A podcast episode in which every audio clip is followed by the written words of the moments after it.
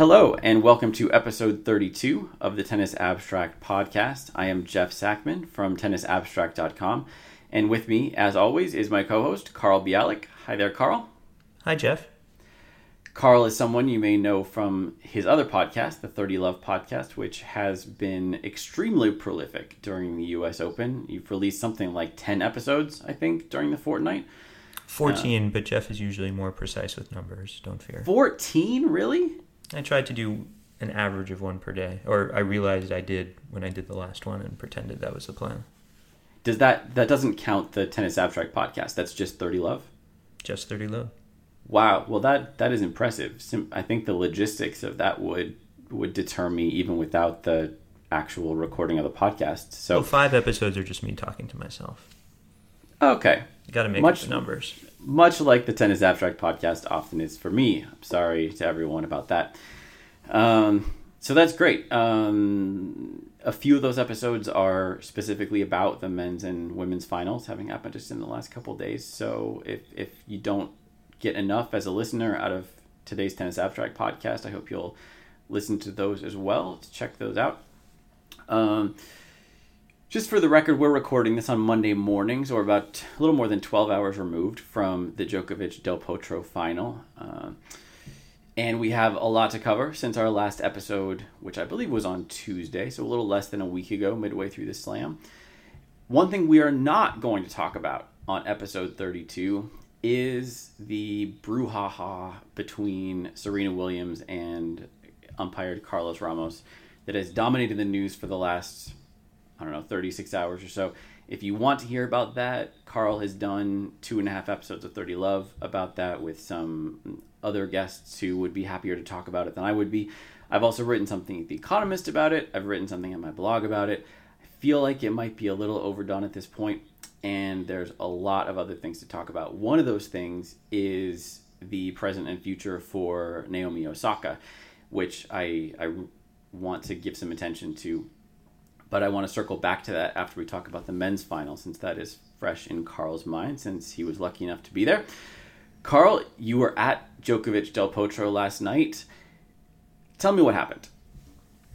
It was a really long match that never felt really in doubt. And I don't know how much of that is retrospect, but other than the second set when Delpo had two or three chances to take a break lead late in the set, Djokovic was kind of ahead in every set throughout and seemed to have Delpo on a string. Like even when Delpo was was gaining, it felt like it was more Djokovic errors than Del Potro unleashing his lethal forehand and, and having it connect more than it missed. And it it was one of those frustrating for a Djokovic opponent kind of days where Djokovic looks like he can't miss, looks like he can't be hit out of a point, looks like he has a really good plan and is executing it brilliant brilliantly. I don't think it's frustrating at all for fans. I think it's beautiful to watch, but Del Potro seemed frustrated throughout and, and said as much afterwards. He, he said basically he tried with every shot he had and he just couldn't get the edge over Djokovic. So the stats were actually quite close in the end. Djokovic won slightly higher percentage of return points, but he was managing the match really well and ended up winning it 6-3, 7-6, 6-3. So that gives you an idea of how how close the match ultimately was. So this has been a a really great comeback for Djokovic. I mean, that's understating it. You couldn't ask for much more than bouncing back from his French Open loss to auto and winning Wimbledon, winning Cincinnati, and winning the U.S. Open. Really, the only thing marring his record is a loss to Tsitsipas in Toronto. That's it. Um, Carl, I'm guessing you saw both the semifinal and the final at Wimbledon, and then also the Cincinnati final. We've talked about a little bit the last couple weeks. How do you think Djokovic compares? Is, is is he performing at a consistent level? Is he still gaining strength? Where does he stand at this point? I think he's still gaining strength. I don't think we've seen peak Djokovic of 2015 or if you prefer 2011 quite yet. I I think he's still finding his way. I mean, against Rafa on grass, I think peak Novak wins that match more easily than, than this one, who went deep into the fifth set. And he struggled at times in Cincinnati. He lost a couple of sets early at the U.S. Open, including to Tennys Sandgren. These are hold these are high standards we're holding him to in in that it's not typical for a player to win a major without dropping a set and looking dominant throughout. But those are the kinds of standards that Djokovic had been setting in the past. And I think he's also dealing with a more fractured field. The, the draw didn't open up to the same extent it did in the U.S. Open last year when Rafa won, but until the final, Novak wasn't, you know, playing the highest ranked players, and I I think that's a good thing. I think that means he has more room to grow, and if he doesn't grow, because it's reasonable for a 31 year old to not be quite at his peak form, that if some of the players who have been off kind of come back, we could have a very competitive end of the year or Australian Open next year. Yeah, there, um, there, there's good chances to, to have some some of these big showdowns happen if if some of these players can peak at the same time. And we're still waiting to see if Andy Murray can come back to any anything close to where he was. My Elo ratings, which at least theoretically take into account layoffs, they still have Murray at number six, uh, despite some of his early losses. So there's a chance if, if that's accurate, he's he's still within shouting distance of that level. And of course, we have the the big three right now of Rafa, Novak, and Djokovic, who won every slam for the last two years. Rafa, Novak, and Roger, unless you're giving Novak two spots in the big three, which is fair given what he's been doing. Yep, that's exactly what I meant.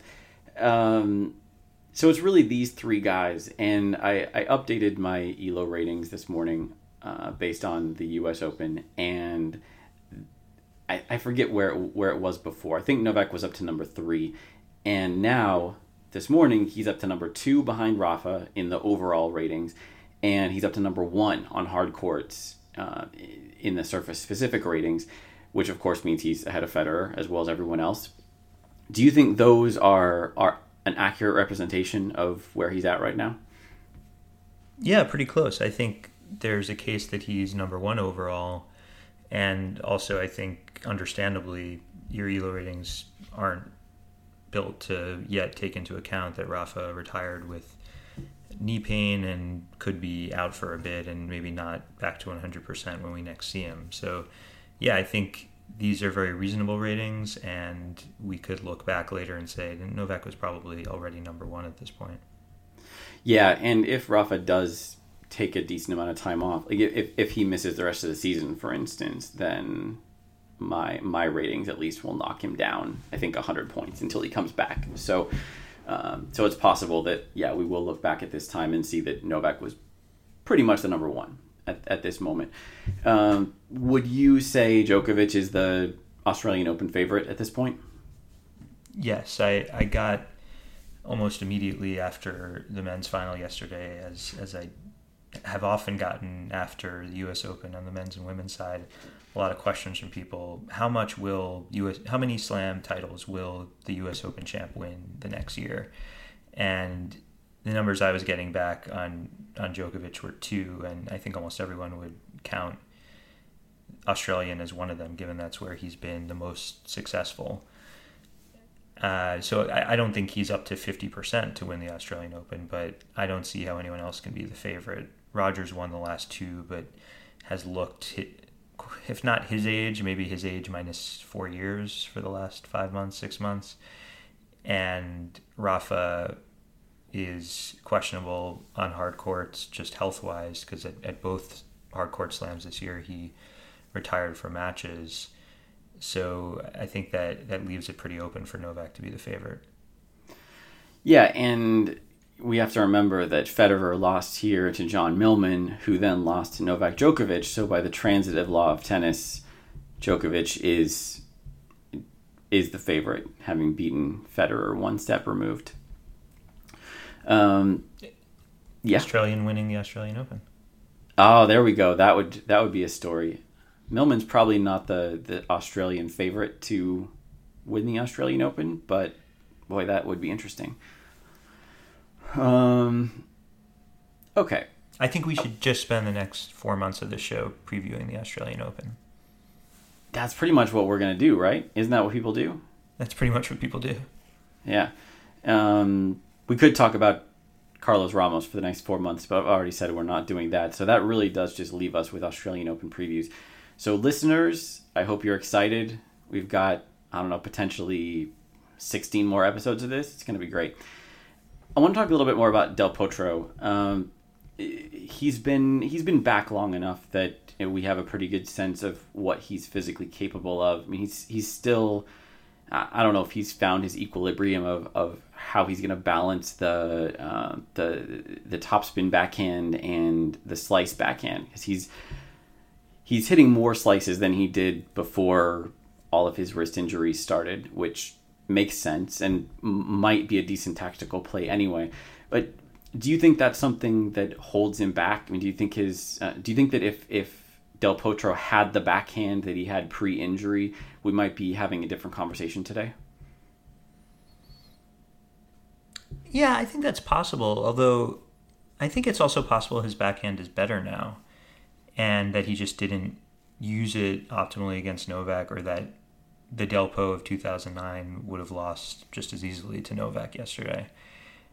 You know, I think he he mixes in enough variety that it keeps opponents guessing, and it also gives him room to drift more into the you know to cover more the forehand side and still get back with one hand and slice the ball back.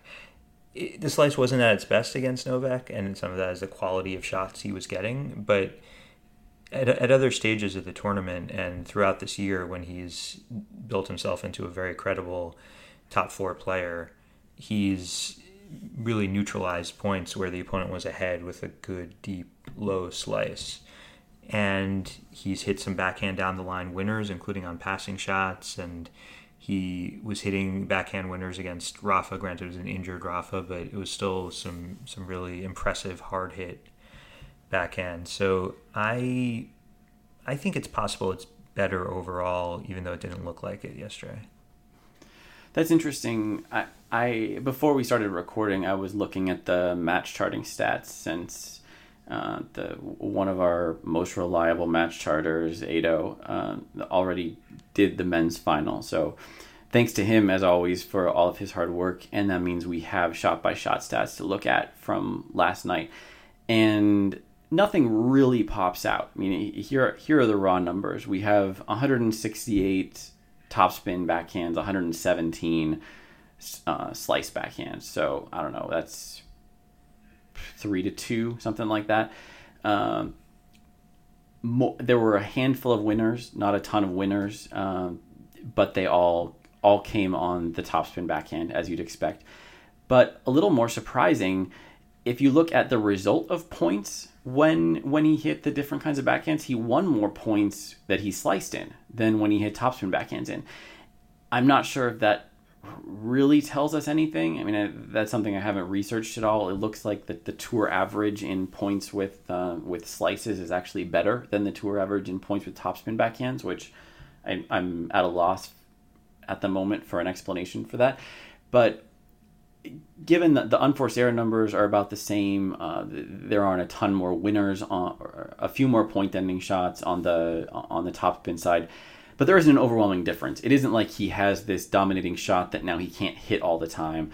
It does look like he's he's found a kind of balance, and maybe, as you say, maybe he is getting some some benefit out of the variety and and finding places where the slice backhand maybe would have been the the smart shot in the first place, even before he was hitting it as much. Yeah, one thing that the match charting project I think doesn't automatically spit out, but which, as the incredible resource it is, would allow for analysis is to test this notion that I think a lot of people have that a good slice backhand sets up a forehand because it forces your opponent to hit cross court so you know where the ball is going to be and it, they can't hit a very aggressive shot because they're hitting off a low ball. So you have time to get in position to hit a forehand and that certainly happened at times in the final. I think Delpo often missed those forehands, and those can be low percentage forehands, hit out of the doubles alley at times. But I wonder to what extent that could explain the stat suggesting that slices are more often hit in points won than topspin backhands are. Yeah, another thing that occurred to me is is that a fair number of slices are approach shots, uh, and I'm guessing approach shots are more likely to happen in points won. Uh, but but yeah, we'd have to dig into the numbers to know that, and it's not a big difference. I I think that if you think about situations where some players would hit a top, topspin backhand and others would hit a slice in those specific situations, you'd expect to win more with the topspin backhand. That's a potentially more damaging shot, but maybe the situations aren't the same. So definitely need some more research, but in any case, the, I think it's fair to say that this the slice isn't holding Delpo back a great deal, um, and certainly the, the fact that he's here in a Grand Slam final, even if it didn't go the way he would have hoped, um, he's he's winning a lot of matches. I mean, he's he's a legit number three player right now. Uh, well, number four now that Djokovic back is back to number three. He's a legit top four, top five player, uh, even if he has had to compromise some over the years. Um, you know, I can remember with Delpo at various times in his various comebacks, and you know, he's had four wrist surgeries, is the stat you always hear, and feels like even more periods where he's coming back from time off and trying to get back to his former self. At, at times, I've heard him say that he needs to work on his serve and his forehand, serve and forehand, and I used to find it funny because it was kind of obvious that the backhand was what was being held back by his wrist. But it makes sense that if he could keep improving his serve and forehand, making his forehand more reliable and getting more mileage on the serve, hitting spots more, that the backhand would become increasingly irrelevant. And we see that with a lot of players that they, they work on the serve and forehand. So, you know, I think it's it's smart to look at how Delpo's backhand is doing and, and what effect it's having. But I think he wins the second set if he doesn't net so many forehands on big points, uh, forehands that are hit from offensive positions. Uh, I think he holds some of the times he gets broken if he is more consistent on the serve. So while we are focused on the part of his game that he's had to rebuild, I think he throughout has wisely been focused on his strengths. Yeah, and, and that's maybe a conversation for another day that we can dig into more. But especially when we're talking about a backhand being being the weaker side, then it seems like most players, if they're if they're at a level to to which we're going to talk about them on this podcast, then their their weak side is still very very good. I mean, it's going it's going to keep them in points. It's not going to blatantly lose them very many matches unless we're talking about Jack Sock's backhand maybe, um, but it's it's good enough, let's say, and increasing good enough to a little better than good enough is I don't know if that makes a difference, but if you can take Del Potro's forehand and reduce the error rate by 5% or 10% without losing speed or accuracy, then yeah, I mean that's that's 5 or 10 points a match and that flips the result of some some of his close matches. Uh, and I don't think improving his backhand necessarily does that, especially against someone like Djokovic. I mean, if his backhand is a little bit better, then Djokovic is still in the rally with you, just like he was before. So I think there's a lot of truth in that, and it probably goes beyond Del Potro's specific circumstance. Um, on Del Potro, it, it, it's interesting to me that now he's. I mean, it's only been a few weeks, but he's ensconced in the in the top four, uh, in there with Djokovic, Nadal, and Federer now let's say hypothetically a year from now, or let's say end of the season 2019, um, for a kind of round number on the calendar.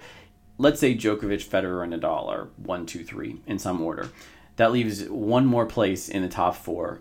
Do you think that guy is Del Potro next year, or Alexander Zverev, or maybe Andy Murray, or somebody else?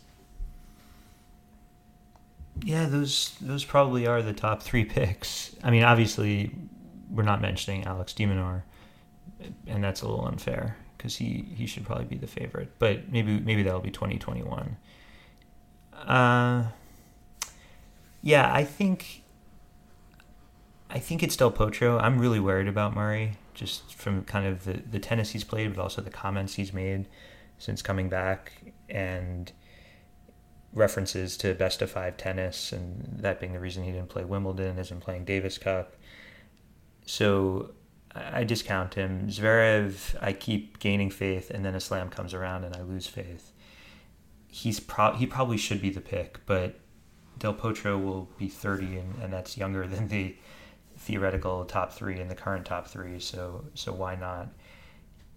The other name that comes to mind to me out of this tournament is Dominic Thiems. I mean, he had he was so close to beating Rafa in the quarterfinal, and that was a really big step for him off of clay.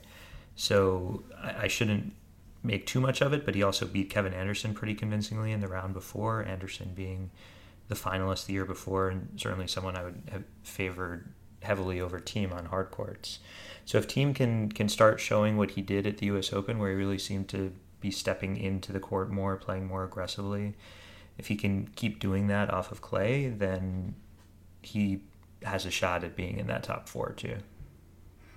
Yeah, that's an interesting point. I hadn't thought about Thiem, but he's been close in the past. He's not that far off now. Um, he's he's got quarterfinal points from the U.S. Open now, which is a first. So, so yeah, the potential's there. I mean, there's the, even though the clay court season is a minority of the the whole year, there are a lot of points to be piled up on clay, and if if he does consistently make semifinals or finals in the big clay court tournaments, that's that's a lot of ranking points. So as as you point out, if he can if he can build on this and do a little better at some of these summer hard court events or even the indoor hard court events coming up on the calendar, then and yeah, it's easy to see him pulling that off. So could be interesting. I mean, it, and of course, by the end of next year, maybe it'll sound ridiculous to be talking about a Federer, Djokovic, Nadal top three. I mean, a lot can happen with guys, as we've seen. I mean, it, it, one thing I was thinking about when you mentioned Murray's status right now is I just stumbled on a couple of things I wrote at the end of 2016, early 2017, when Murray briefly took over number one, and it seemed like tennis was, of men's tennis was boiling down to this showdown between Djokovic and Murray and that showdown lasted pretty much one match, the 2017 Doha final, and then. Which, in retrospect, they both lost, given what happened next. yeah, yeah, exactly. It's it's been downhill since then, and, and Murray's been irrelevant for a long time. Djokovic was off the stage for a long time, and yeah, who knows if we're going to see these two guys play each other again? I mean, as as unfortunate as that sounds, so yeah, I mean that was that was not even two years ago. Maybe what, nineteen months or so ago. So a lot can happen. I mean, and maybe Del Potro, Thiem, and Zverev will all be in the top three. I wouldn't rush to put money on that, but you know, stranger things have happened. Um, okay, so let's let's call time on Djokovic, Del Potro. I want to come back to some of these men's tennis topics, especially uh, especially Thiem on hard courts and some of his tactics there. But I also want to talk about Naomi Osaka and some of her peers. I mean, this was a tremendous tournament for Osaka. I mean, obviously she won. This is her first Grand Slam title. She's only 20 years old. She uh, she dropped serve like I don't know three times or four times in the whole tournament. She double bageled Alexandra Sasnovich in the third round. Just I don't think anybody saw this coming. She won Indian Wells earlier this year, but apart from that, there wasn't a lot a lot of reason to say you know this is her year or she's the player to watch. Um, what do you think about this? We've seen some surprise winners with Sloane Stevens last year and Ostapenko at the French Open do you do you think that Osaka has announced herself as like like a megastar, like a future great, or it, do you think this could be a I don't know. I'm giving you pretty lame options, but is is is this maybe a one hit wonder? What do you what do you think about Osaka's future? I think when her career is done, it'll be a great one, and we'll look back on this as where she really arrived. But I don't know what the sequence is going to be. I think there's a pretty good chance we're not going to see her in another Grand Slam final for a while. just because of what she's done thus far. I mean, in between Indian Wells and the U.S. Open, she didn't win more than a couple of matches at pretty much every event she entered. She had lost three straight matches and five straight sets coming into the U.S. Open, and she had kind of hit a wall at Grand Slams in the third round. She'd been great in the second round. She'd reached a bunch of third rounds, very impressive for a 20 year old, and she usually lost them.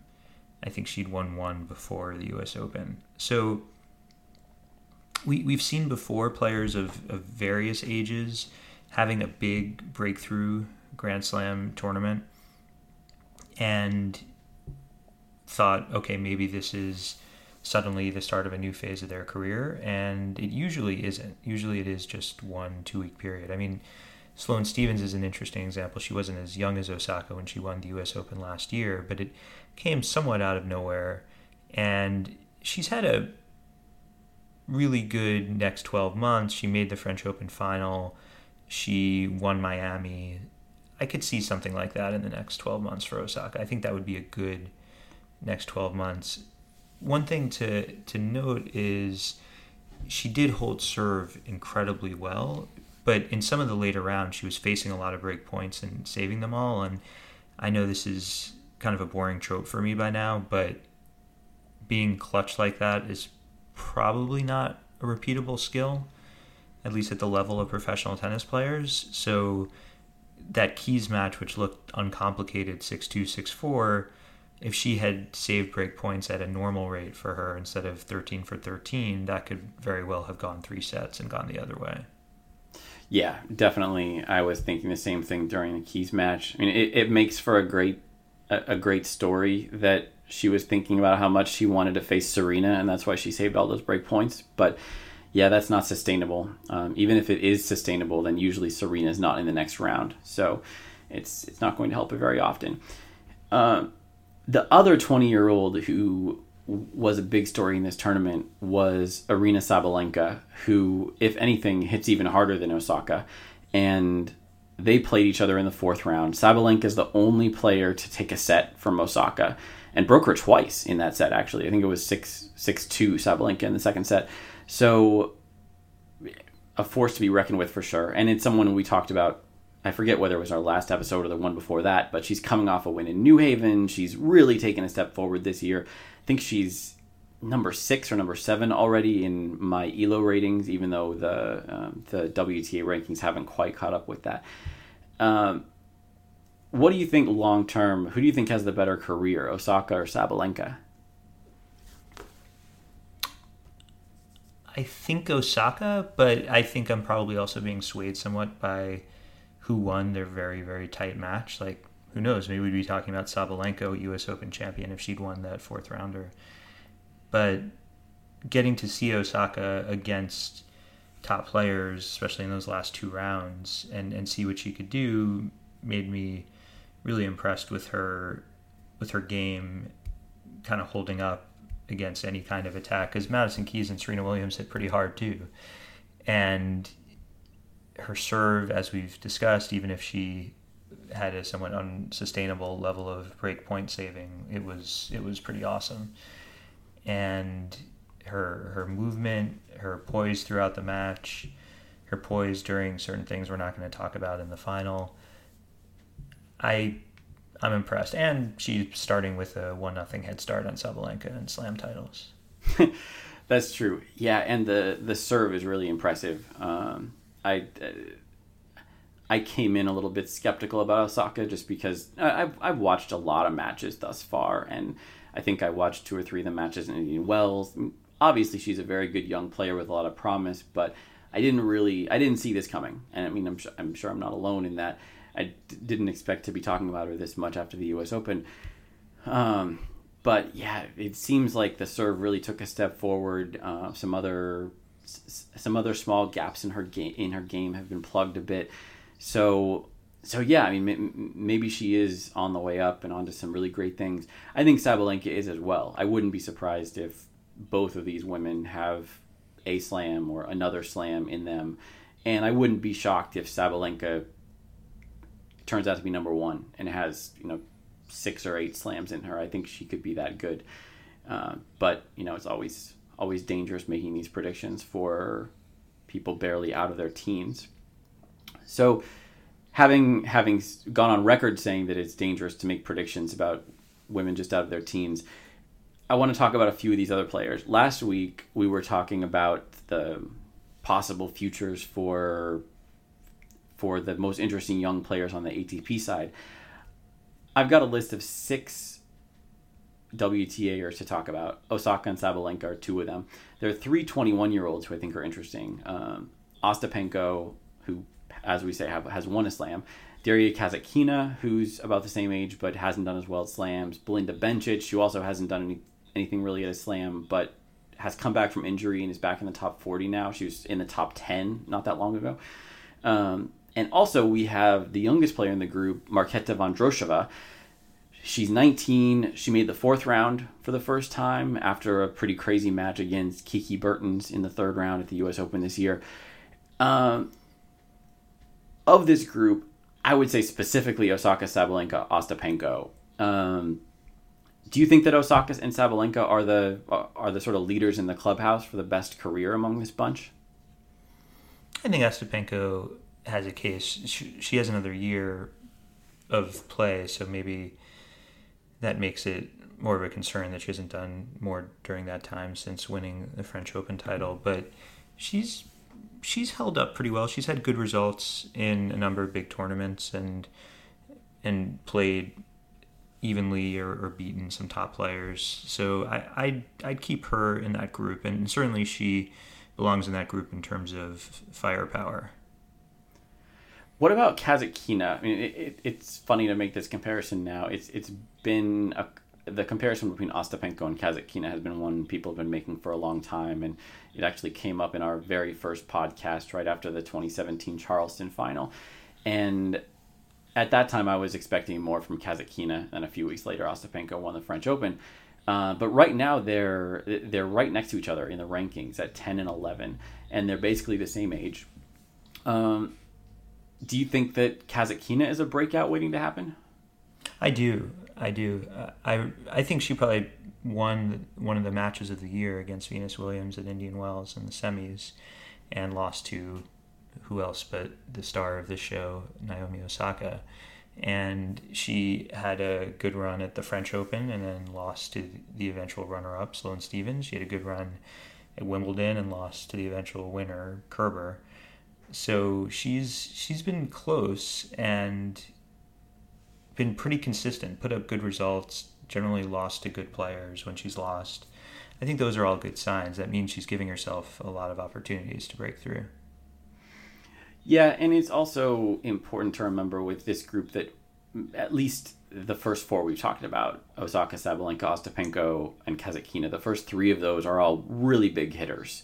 Um, Kasatkina is not in, in, in by aggression score. Kasatkina is close to the bottom. I mean, she's in, almost in Wozniacki territory. See, bottom is right. so judgmental. Well, it's, it's close it's to one number. end of the spectrum. Yeah, I, I, guess I was just imagining a list with the biggest numbers on top. So I, I, I wasn't implying a judgment, but that's why I said said it the way I did. Um, but yeah, Kasatkina is is near the Wozniacki end of the spectrum, and Caroline Wozniacki notwithstanding, it seems like the the big hitters uh, get bigger results sooner in their careers, even if they don't necessarily go on to the best careers. I mean, think about Simona Halep. It's taken her a long time to. I mean, she finally won her slam this year. Angelique Kerber was, I believe, even older when she won her first slam. She's in the same category. Uh, so it might just take a little longer for Kasatkina to fully mature and become as dangerous of a player she's going to be. Whereas on a good day from Sabalenka or Osaka, we might be looking at peak career level from that player. Um, but yeah, I, am with you, Carl, that Kasatkina continues to be one to watch, and it might not be next year, it might not even be the year after that, but wouldn't be surprised at all if she has a couple slams in her and overtakes some of these other women. Um, speaking of all these slams, it's funny. I was I was expecting after it, it, when I thought that Osaka might win in in Saturday's final, I was expecting everyone to write these identical stories about parity in the the women's tour because we've had eight slams with eight different winners in a row. And of course, other events overtook that, so the the main narrative was very very different. But the fact still holds true. The last eight Grand Slams on the women's side have had eight different winners. Um, what do you think the chances are that the Australian Open makes that nine? It's getting harder each time for sure. yeah, Uh, we're running out of potential players. yeah, There's only hundred. There will only be 120 in the draw who haven't won. Yes. And the last two, if Serena Williams had won the final, which she was probably both times favored to do, it would have broken the streak because she won the 2017 Australian Open. Initially, she was going to be my pick for who would be number nine, and I remember, no, she is one of the eight. It was right at the beginning. Um, yeah, I, I mean, I see some names who who are not in that group of eight who could do it, including some who have never won Grand Slam titles. I, I'm a fan of Caroline Garcia. I don't really think she'll win, but you know she's number four, and she she would count. Kvitova hasn't won in a while, but seems kind of unlikely she'd win off of grass at this point. So maybe Svitolina, who we've talked about recently, is the is the best bet to keep the streak going. Not Viktorija Golubic. Well, I wanted to leave her for you for you to pick, but obviously second to Golubic. Yeah, I'm on record predicting a Golubic um, Gasparyan Australian Open final in 2021, but we'll have to check in on that in a couple of years. That's a pretty old forecast, and a, lot, a lot of things can happen, um, including And have happened. both. Yeah, both of them need to make it into the top 100 probably.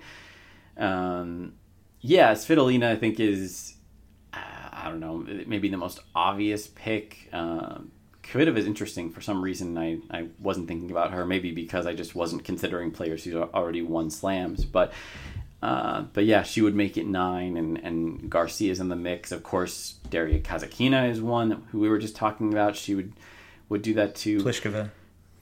Pliskova, yeah, Uh, it's, it's there's a decent chance this happens. I think. Um, where if you had to pick a number, where would you put the odds that that we have another uh, w- that we have nine in a row in Australia? Forty percent. Forty percent. Wow. Okay. Well, we just we just gave some good contenders. Plus, I mean, there are people we're not naming. Like, if we were doing this exercise about eight in a row, probably we wouldn't have named Osaka a few weeks ago. Oh, that's true. Yeah, and I mean, like I kind of said a few minutes ago, if Sabalenka blasts her way through the draw like Osaka did in, in New York, I would not be surprised by that at all. Uh, and come to think of it, given given how much she's climbed in the Elo ratings, I wouldn't be surprised if my my model for the Australian Open gives us that forty percent chance, largely because of Sabalenka and of course with Svitolina and Kvitova. I mean, at, at various points in New York, um, Svitolina was was the favorite in my model. Um, Sabalenka was the favorite in my model. My model didn't do that well with how it actually turned out, but I think I, I think those the, there was logic behind that at the time. I mean, it, it's the WTA has just flat out been been tough to pick. I mean that that's another another topic worth exploring. Do you think that's likely to change anytime soon? Are, are, are we going to get more stability on the women's side? I think we've been reminded what stability on the women's side looks like in Serena Williams reaching two straight finals. I mean that that's the main stability we've had for the last I don't know ten years, and maybe since she has made two straight finals, she'll keep making finals and reach number one again and win multiple slams next year. Seems kind of unlikely, but I could be overreacting to her losing those finals and, and not putting much as much stock as I should in her reaching them, despite it being pretty early in her comeback. I mean, we talked about how quickly Djokovic came back, I think if Williams had won those two finals at Wimbledon, U.S. Open, like Djokovic did, we'd be marveling at hers much more. Yeah, um, yeah. I, one of the matches I was watching, I think it was Chris Evert doing the commentary, and she was talking about how she she would expects to see or would really like to see one of these women in the top ten take take a step a step forward and become become sort of the, the consistent late round Grand Slam contender, um, and just doesn't see it happening. If you had to pick somebody out of the out of the current crop who's not Serena, is there anybody you see who could be that player? Halep and Kerber have done it at times in terms of being consistent fixtures late in, in slams. So they seem most likely. But even so, it doesn't seem that likely to me.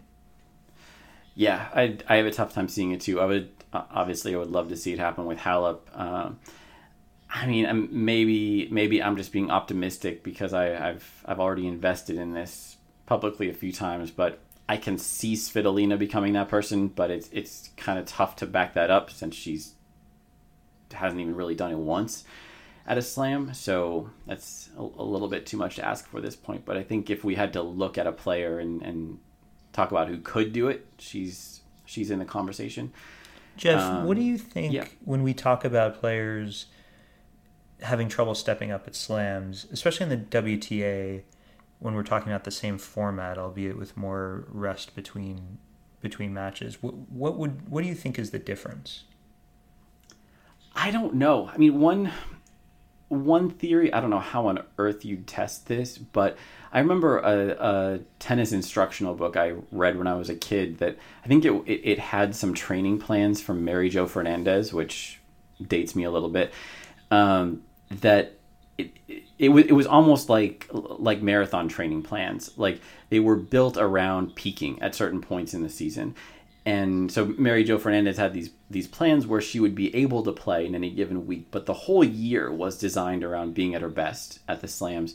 And I know from hearing coaches give interviews and, and commentators talk that a lot of players do that. I mean, maybe most players do that, but I wonder if what we're seeing is a, a lot of the the fringy players are doing that and are are more of a threat at slams, or maybe we're looking at Svitolina or Zverev or somebody like that who isn't doing that very well. And I mean, it's not that they're bad at the slams; it's just that they're not any better at the slams than they are the rest of the time. I mean, like I say, I don't know how to how on earth you test that, but that's one possible explanation of why someone would have this set of of um, unexpected results at slams. Well, we should talk to Mary Jo.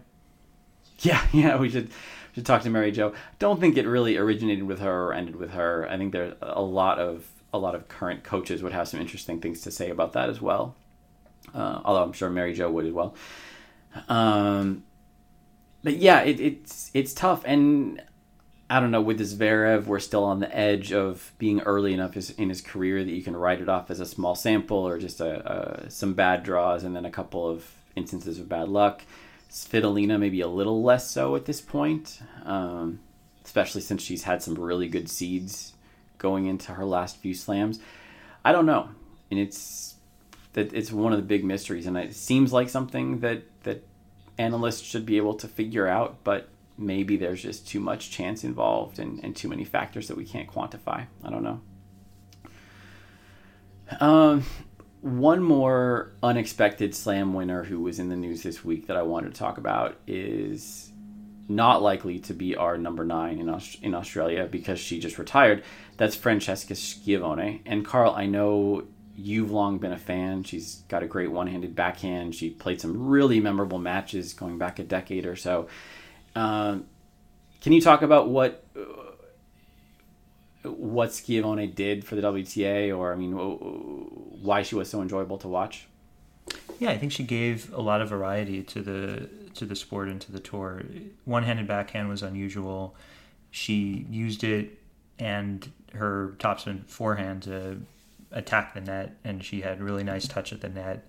And she did all that on clay, which is not the surface you would associate with that approach, and she took it all the way to one French Open title and then the final the next year. And she wasn't ever the top player on tour, and she wasn't able to consistently deliver those kinds of results, but she would occasionally make great runs, and she's just such an exciting, dynamic, emotional player. And then when she was well past her prime, she just kept playing. I think that was maybe my favorite thing about her career. She she was still enjoying playing. She was still winning matches occasionally. She was enjoying the training and the practice, and was broadcasting video of it to her followers. And I I was surprised when she retired, even though based on her age and her her recent level, it, it would have looked to some players like well past time to retire. I thought she was just going to keep going until there wasn't a tournament she could play. Yeah, lots of similarities there with Tommy Robredo on the men's side. You know, they really both seem to love the sport and stick around, even if, I mean, to a lot of us, it's not evident what the point is. I mean, Robredo has said that he just loves tennis. I mean, I don't know, I don't know if he expects to get back in the top 100 or or what, but but he's he's sticking around to play more tennis, even if that means going to challengers every week. Um, and he qualified for the U.S. Open. And he did, yeah, um, yeah, and yeah, Schiavone was always a great player to watch, and I think she said she's going into coaching. I can definitely see her being a, a great coach. So I'm sure we'll continue to see a lot of her around the tour and maybe winning Grand Slams in a different way in the future. And playing Legends events. It's a great thing about tennis. We get to hold on to our favorites. Yeah, yeah. Even sometimes if we don't want to, and our least favorites, right? They, they really stick around. Yep. Um, so as usual, we've we've gotten to the last three quarters of our episode, and it's time to talk about doubles. Fortunately, we made it before we ran out of time. Might not have left enough time since I think we've got three potential doubles topics here. I want to start with Jack Sock and by implication Mike Bryan as well. They they've won the U.S. Open men's doubles after winning Wimbledon men's doubles as well. So is that is that twenty for Mike Bryan or is that eighteen? I, I think it's eighteen. Eighteen, right? Um, and what I guess that's three for Jack Sock, which is still pretty good. Yep. Um, Given also that he's like fifteen years younger. Mike Bryan. Yeah, yeah, yeah. Fifteen years younger, and he's got a good twenty years left in his possible doubles career. Uh, he's still a decade away from his peak. So, I'm really interested in. I mean, I've been interested in Jack Sock and his doubles prowess for a long time. I wrote an article for 538 about it a couple of years ago now. And at that time, it was one of the most ago, popular 538 articles about doubles ever published. wow, that that's an honor. That's all I can say. Definitely the most popular article I ever wrote for 538. About the same amount of competition. Um, so he at that point, I rated him as the best doubles player in the world, and he must be pretty close now. I mean, I, I kind of wonder if if he's the stronger player. If Mike Bryan made his way back to the Grand Slam winner circle because he upgraded his partner from from Bob Bryan to to Jack Sock do you think there's any truth in that? That maybe maybe Sock is actually the superior player in this pair? Bob, I'm really sorry if you're listening, but yeah, I mean, your ratings showed a few years ago that maybe it was two years ago that Jack was the best doubles player in the world, and that was two years ago. So he's had two years to maybe get more experience, even though he's only played a sporadic double schedule. And in the meantime, Bob's gotten two years older. Mike and Bob have struggled to win Grand Slams. On the other hand, Mike and Bob were on the verge of number one in the world when Bob got injured. So they were playing really well. So they they would have been the favorites to win in Wimbledon and the US Open if not for the injury. So I wouldn't hold it too too harshly against Bob, but certainly at this moment, and this is relevant because Bob is hustling to try to get back into shape so that he can play London with Mike, not Jack, because Mike is in this great position where he's qualified with two partners. Um, at that moment, Jack will probably be the better partner. But I think Bob is going to be the better brother. So probably Mike should think long term and think life wise and, and stick with Bob. Yeah, probably. Um, so that's what Mike should do. What about what Jack Sock should do? He is regardless of whether you like my ratings or what you think about him compared to Bob, he's one of the best doubles players in the world. I think most people would agree on that at this point. And there's a lot of partners out there who would love to play with him for a full season. um, he at the same time he's had an absolutely abysmal year playing singles. I mean, he he has kept a pretty good rating because he won the Paris Masters last year, so that's a lot of points. I think he's still hanging in the top twenty. Um, but as soon as the Paris Masters points come off, he could be out of the top 100. I think he's not even in the top 150 in the race. He's I don't even know if he has a winning record this year. It's it's horrible. Um, if if you were Jack Sock, would you just decide to to throw all your cards in the in, in, the doubles basket. I don't know if that's a valid metaphor, but would you go doubles or or would you kind of would you continue to to try to split your focus and, and hope to come back in singles while still you know winning these occasional doubles tournaments you play? I would not give up on singles yet. I mean, not only did he win the Paris Masters last year, but he made the semis at the World Tour Finals by winning a couple matches in the round robin stage. And yeah, that's less than a year ago. So you got to have in your mind, hey, I'm still the same guy. I'm, I'm less than a year older. I did all those things. I can do those things again. On the other hand, it's going to start to matter in a very real way if he really can't get some results together between now and the end of the year because you're right he's 155th in the race and if he and you know he's going to get into the Paris Masters and the Shanghai Masters and whatever other events he wants to get into for the rest of the year and he has chances to get more points and to get his ranking up higher going into next year but he could if he doesn't do that start facing choices where he is easily qualifying for doubles in various tour level events. But, Even on the Australian Open. Yeah.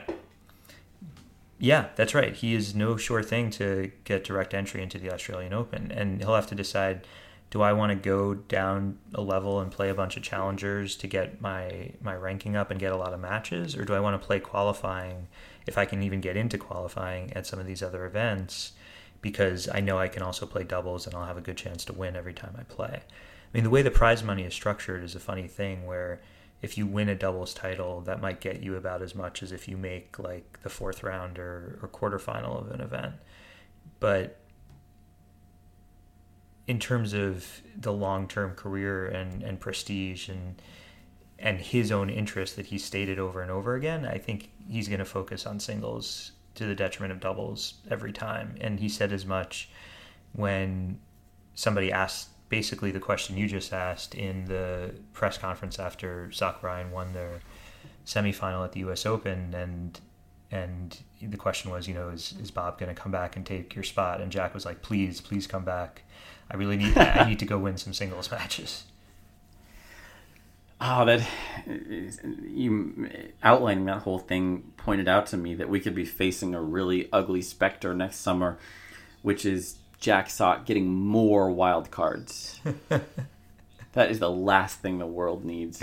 Well, at least this time he will have earned earned in scare quotes the wild card by being a, a, former top 10 player, a recent top 10 player. But yeah, it's not like he's coming back from injury. He's just coming back from a period of not winning singles matches. Yeah, that's about as nice as you can put it. Um, okay.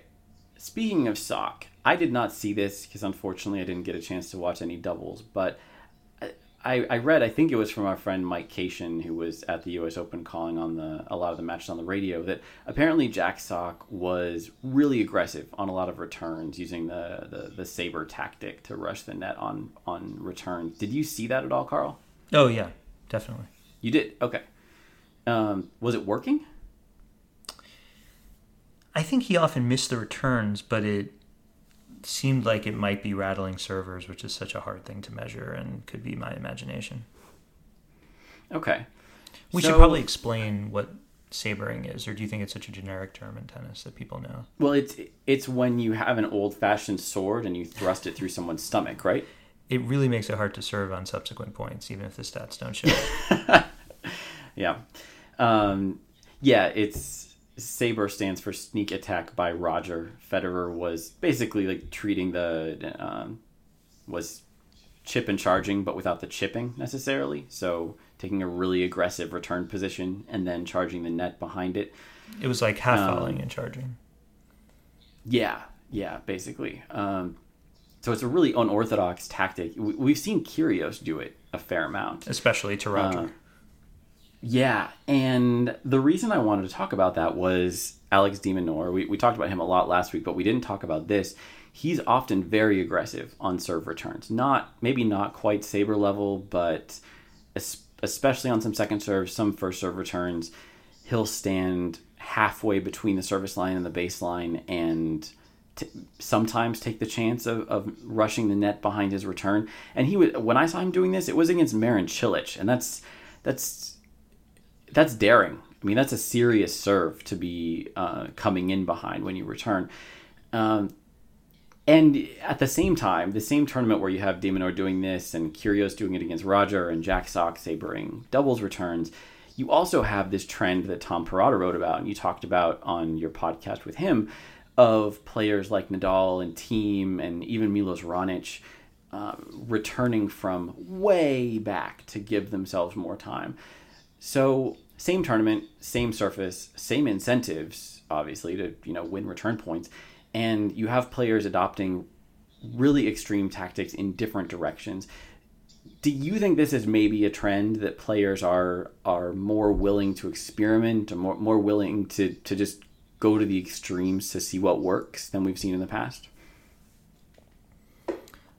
I think so, and I certainly hope so. It, it would make sense to me that players watch each other, players hear what's going on, and players are always looking for something that'll work. And not much works against a Cilic serve or against the Federer serve.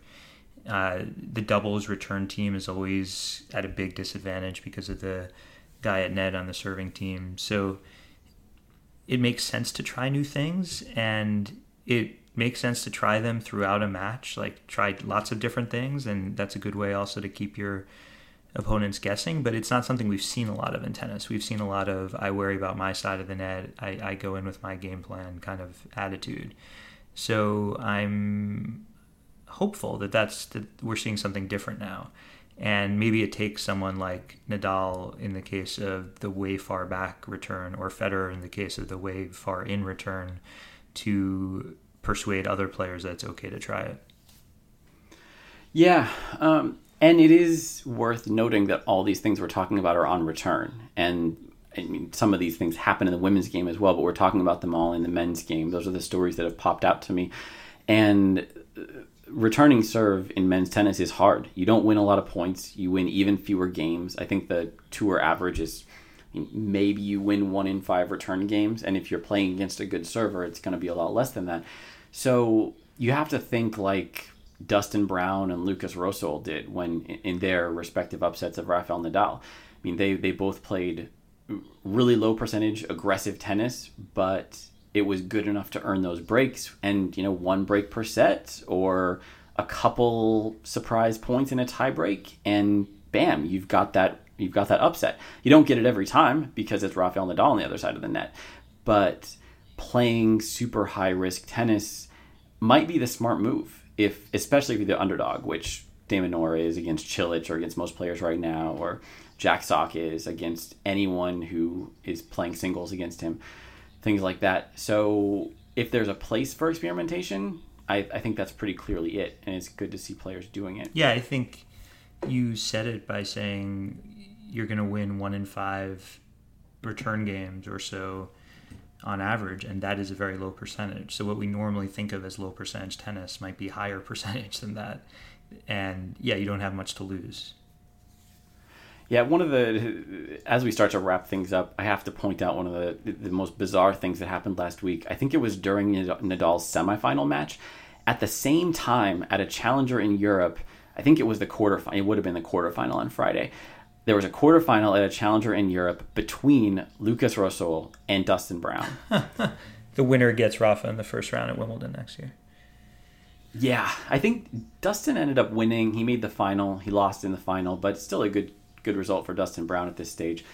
But I see we're approaching the one hour mark. I'm starting to get serious about that, inspired by Carl's 30 minute podcast. So, Carl, 60 love, always 60 love. That, that that's a automatic that, that's actually a full game penalty. Thank you, Carlos Ramos. Um, and that's all I'll say about that. Thank you as always for joining me, Carl. Thanks, Jeff. Uh, thanks everyone for listening. That wraps up our U.S. Open coverage, and we will see you next time.